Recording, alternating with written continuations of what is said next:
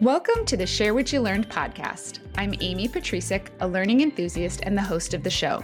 The Share What You Learned podcast is designed for learning professionals to share something they're learning in the field of instructional design. Today, I'm talking to Jacob Broadhead about SME management. Welcome to the show, Jacob. I'd love if you could take a minute and introduce yourself to my listeners. Sure. Hello, everyone. I'm Jacob Broadhead, and I am a training specialist at a biotech company in the Seattle area. Uh, before that, I worked as a teacher actually, and so it's a recent change to get into uh, learning development, particularly in biotech. I'm new to that as well.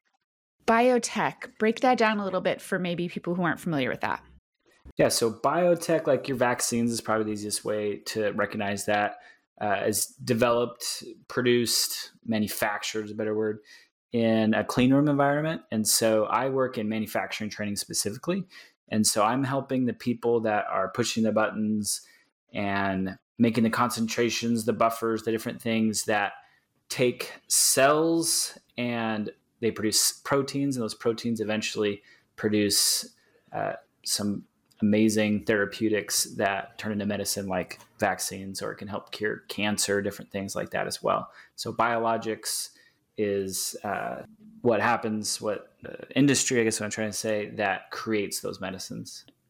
So you you might know some people or be a part of the industry that has uh, worked on this famous COVID vaccine of late. Yeah, so there's one of our products is working on one of the COVID vaccines, but there's a lot of different products. We take on uh, whoever has a product in the pipeline, we help scale that up. That's what our company does. Super cool very important. And I don't think I've met anyone that works in that space yet. So you're number one in my book. well, today we're going to talk about SME management, subject matter expert management. And this is something you've had the opportunity to learn about. And I'm excited to chat with you about this and then learn together with my listeners. So I'm going to start us off with um, what makes good SME management? So the theme, the topic that always comes to my mind is uh, trust how fast and how well can you build trust? Because you want the SME to believe that you're going to do a good job, that they, that they can trust that what they share with you is going to be valued and be packaged in a way that makes them look good, as well as they've spent, in some cases, a long time developing the skills that they have. And so, how do you treat that information and expertise that they've taken so much of their work and effort to uh, to get to that point to to now you are the one who wants to get it from them and share it with others. And so you got them to trust you. How do you do that? There's a lot of ways to do that. Uh, you, i think first you start talking about something besides work or you allow them to to get to, right to the pain points. And then usually there's something that they will say as you get to know them that connects with the project that you're working on the reason why you're talking to them and so because of that you then transition into uh, get the work done. But it all comes with trust and developing your relationships with your your subject matter experts. I think of experiences in my life where I've had people maybe knock on my door or maybe just show up in my LinkedIn DMs and are like, hey, can I have this thing? I need this thing from you. And generally, it just rubs me the wrong way.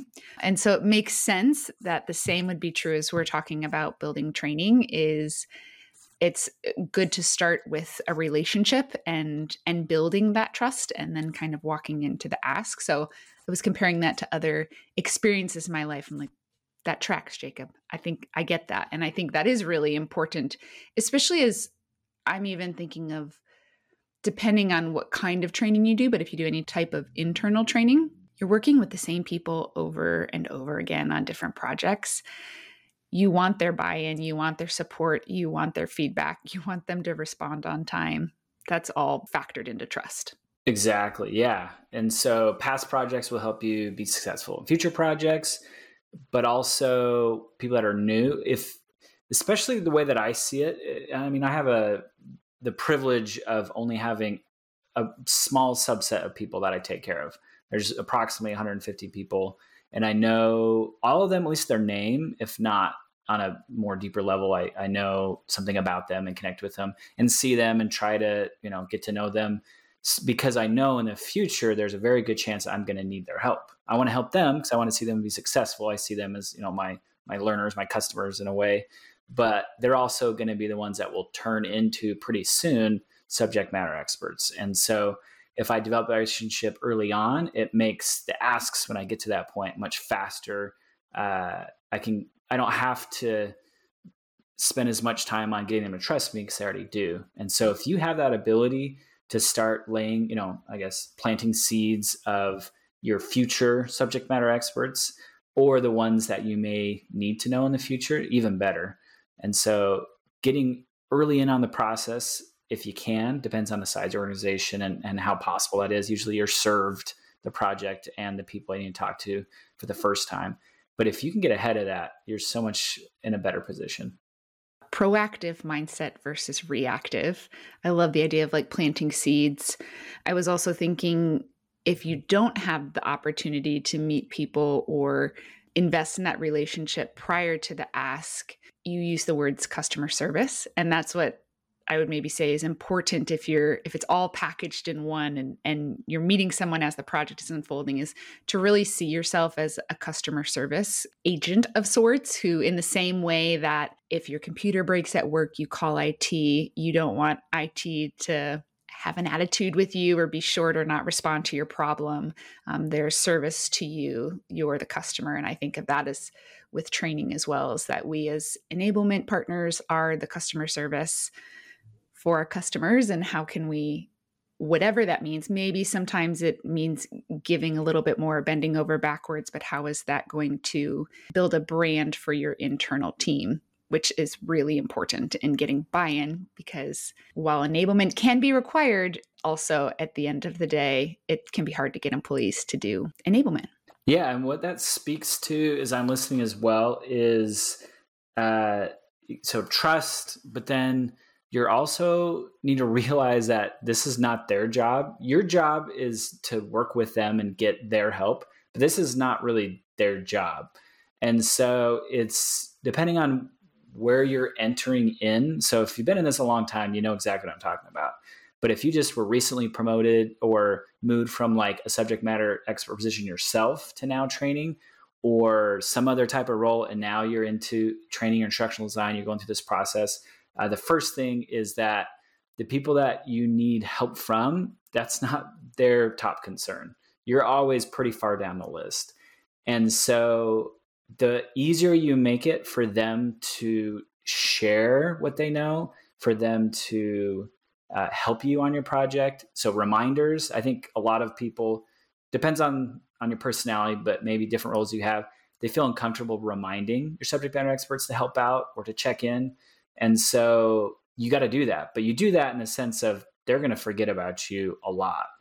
And so you're trying to set the right expectations. You're trying to plan things really well, make them look good, and then get them, if you can, excited enough that they see this as something that they can share. Either their cause, their uh, motivation is like, this is a good cause, or their motivation might also be, hmm, maybe I want to be in training at some point, or hmm, maybe this will help me on my resume. Like they start to see what's in it for them besides just here's another person from our organization asking me to help them out when I have so many other things to do.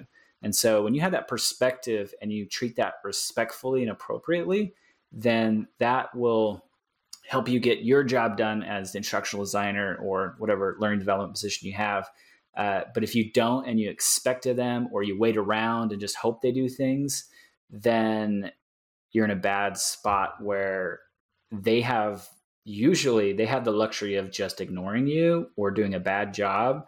And so you constantly have to be on your best game to get what you need from them.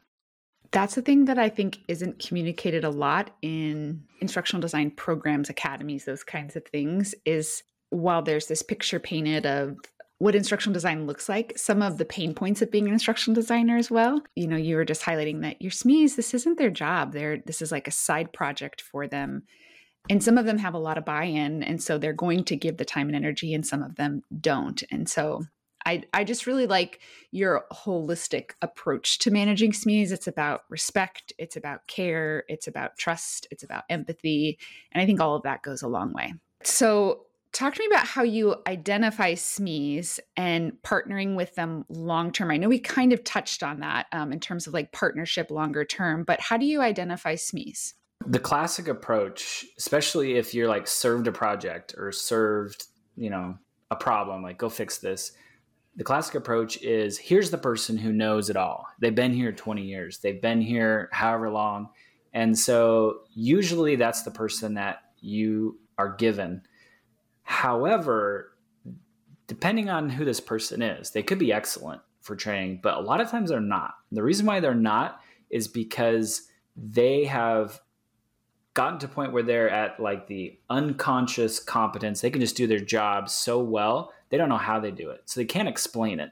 And so if they can't explain it, they're not going to help you at all.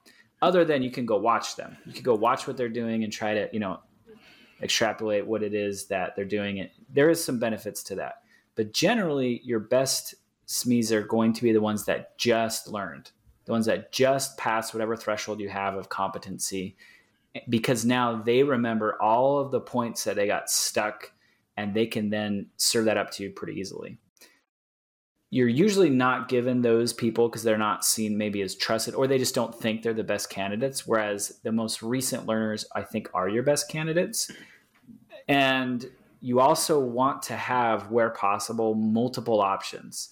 When we talked about how it's not your, it's not their top priority to help you with your projects and help get the stuff done. They don't care about your deadlines so much. Sometimes they do. Sometimes they do have some good buy-in, but generally they're just not concerned about that.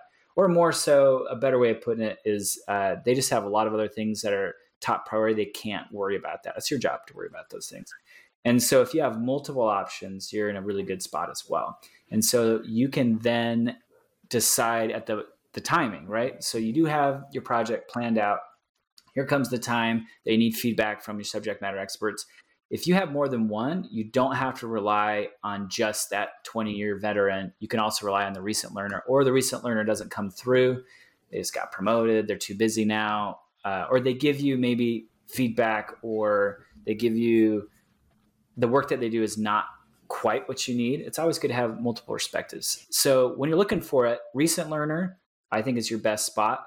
And then someone who's easier to work with versus others is also good. Your long term veterans aren't always, but sometimes they are. But you want multiple options in all cases as best as you can do it. You can't, you don't always have that luxury, but if you can name a few, then you have those choices when it comes down to the timing and your deadlines because you're going to run into those challenges. And so, looking for the SMEs, variety of experience levels, but also multiple people, I feel is key to get a job done. I would agree with that. When you get a variety of experiences, you also get more holistic, comprehensive content as well, which is, I've always found I end up with a better final deliverable when I've had a multitude of SMEs looking at it or giving input on the project. So, kind of piggybacking off of that, SMEs are quote unquote volunteers to the project. Do you find that they always have bandwidth to support your work? And if not, how do you navigate that? This is a good question. What starts to happen as you become more seasoned, more familiar with the process, is you may learn things to the point that you could call yourself a subject matter expert in some parts of the process as that starts to get identified, I mean, you run a, a dangerous uh, balancing act in that case as well, because you don't want to cross the threshold and do multiple roles at once. That's where you do all roles kind of bad. Subject matter expert, facilitator, instructional designer. If you're doing all of those at the same time, usually you're doing one or all of those poorly. And so, but there is a definite benefit. This is the reason why most subject matter experts become instructional designers is that if you know enough of the process or enough of the procedure, you can serve in a lot of ways as one of those experts and make the job go faster. And so as you see that the bandwidth maybe becomes less and you're trying to get to the finish line, you can rely on some of your own knowledge depending on how complicated or not the thing is. You can you yourself can say this is good enough and pass it on based off of your experience and familiarity with whatever it is. And as more complicated and complex as the process begins, the likelihood of you serving as an expert or one of experts becomes less and less. And that's where the demands of the project, you need to demand more bandwidth. But as their bandwidth starts to drop off and it crosses over, if you will, with like the complexity, you start to take on a little bit more and say, "Oh, I can, I can probably review this myself," or, or you can review it with another instructional designer or training partner that maybe isn't the number one expert, but could be someone that can help you out. And so, bandwidth is always a challenge, but you're going to get the most bang for your buck with clear expectations with a project outline that is clear and laid out well enough that you can determine the deliverables, work backwards from the deadlines, and then remind as well as give a fair enough time to your subject matter experts to get the stuff done. Because oftentimes they can find, you know, in a pinch some time to do what you need to do, especially if you've, you know, set the expectations as well as shown their value to the project and how grateful you are that they're helping out, they usually can come through at short notice when they're like, oh, I promised that. Okay. They just rearrange their schedule and they, they make it happen. But you always got to be mindful of the fact that this isn't their top priority.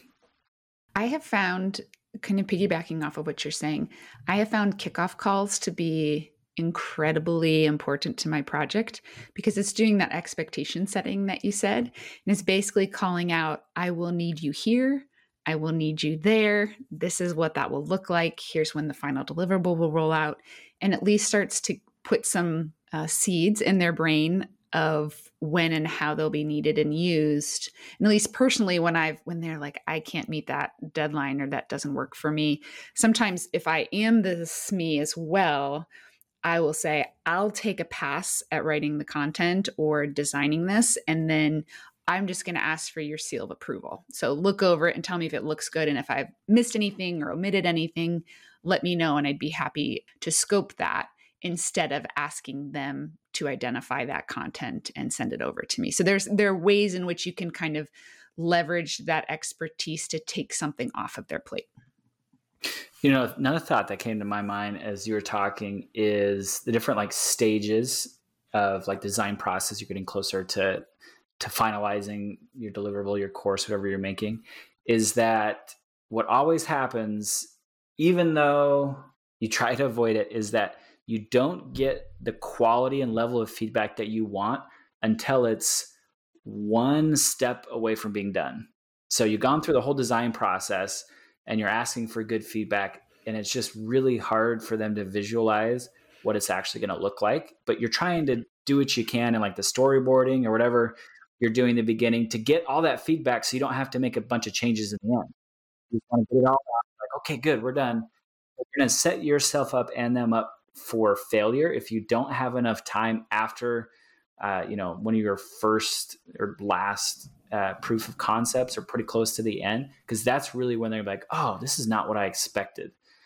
There's different ways to to avoid that, but it's really difficult to get there. Like expect your most critical feedback from your subject matter experts to be at the almost completed stage. So you've got to find a way to realize that that's not the almost completed stage, even though you're acting like it is and I also say that because the few times that I've been on the subject matter expert end in various roles, someone else built something and they're showing it to me. I do the same thing, whether I like it or not. I even know what's coming and I'm trying my hardest to be critical in the design phase. And then they give me something where it's almost done. And I'm like, oh, this is not what I thought it was going to be. And so it's frustrating as, you know, the instructional designer to be in that spot, but it's just always the case, whether you like it or not. And so that's something to consider when you're going through that with the bandwidth is that they're going to do a lot towards the very end. I have found that to be true as well, especially I always call the storyboarding like it's my brain dump as a designer. Like, what are all of the ideas sitting in my head, but I'm not going to build them yet. And so sometimes we are doing as good of job as we possibly can of dumping our brain into a storyboard for someone else to kind of like peel back the curtain and see what's what our thinking is but ultimately when you put it in its final form they're like oh this feels so different now in its final form and and now the the verbiage doesn't work or the graphic doesn't work and I always build in at the end of my projects that very last review cycle after development I give myself a, like 2 days or something like that that's a part of my project plan to ensure that I have enough time to scope out all of the edits and feedback that will be required just as a result of something being in its final form. That's natural. There's a lot more than anyone wants to admit at that very end. There's different ways to deal with that, of course, but uh, when I think of bandwidth, that's when all of a sudden they have lots of availability because they're like, wait, that's not the way I thought it was going to be. like, why didn't you tell me this earlier on? It always happens. Piggybacking off of that, what are some tools or resources maybe that you've identified to help support this partnership with learning designers and SMEs? Yeah, so a project management tool, uh, Trello, use Smartsheet. I've used Excel before, but any sort of uh, document where you can track the different phases of your project and your expectations for when things need to be done and about how long it takes to get done. A lot of people can find time when they're it's clear about what and how much they need to do. But if you're not clear on those dates and about how long it's going to take them in order to meet like say you tell them this can take you about two hours review this can take you about four hours review and I, you always overestimate as well you always tell them it's going to take longer than it probably should and then when they find that it takes less time then they're happy the other way around never it's and it's always tough to figure out some of those those timings but uh, any of those tools like i mentioned uh, will help you decide about how long everything's going to take and keep you on track. And you can also start to offload some of that stress and visualization once you have it put all together. That way you can show them where they're at. You can let them go and check off their tasks. It's always nice to, you know, click a check mark somewhere and be done with certain phases. You know, there's a certain level of closing that loop that gives some people some satisfaction. And so software like it's it's a, you have to have that in order to manage things appropriately well, let's transition over to a rapid round, Jacob. These are the questions I get to ask all of my guests. So I'm going to start out with learning is, and you get to fill in the rest. Learning is never ending. Learning is forever. Even if you're older, whatever that means. I'm starting to feel like I'm older. I don't know if that's a good. That's fair. I'm not that old, but it never stops. I feel like I'm learning more now than I ever did before, and I'm learning faster. It's pretty cool. So it just never stops. When you're mustering up the courage to learn something new, what song do you put on? I put on Outside In by Sherwood. It's my go to song right now. It's a few years old, but oh, it's a good one. It's got a good guitar track and yeah, inspiring. That's what I think when I listen to it. You're asked to do a brand new task with a skill set you do not yet have. Where do you turn? I'd say Google, usually other than Google, it would be like forum communities. LinkedIn's a good spot. Or if someone's near you that you know is familiar, I'll go ask a coworker. But Google and then and then I'm thinking, who knows the answer to this that can help me? That's what I think next. Phone a friend. I like it. Yeah, phone a friend. Yeah, yeah, that's a good one. Without learning. Without learning, things are boring things are less exciting. I think learning is exciting. It's a measure of success. If you say you can learn something, you're in the right spot. If you're not learning something without learning, you're not in the right place. That's what I think. Well, what's the best way for my listeners to be in contact with you after the show, Jacob? If they have more questions about SME management or just want to, I don't know, follow up with you and connect? Best way is uh, connect with me on LinkedIn. You don't even have to write a personal note. I'll just accept it and talk to you. What a pal. What a pal. I don't get that many right now. I'm not that popular, so it's pretty easy for me to So let's everyone inundate his LinkedIn with connection requests. Try it out. Sure. Thanks so much, Jacob, for sharing all about SME management with us today.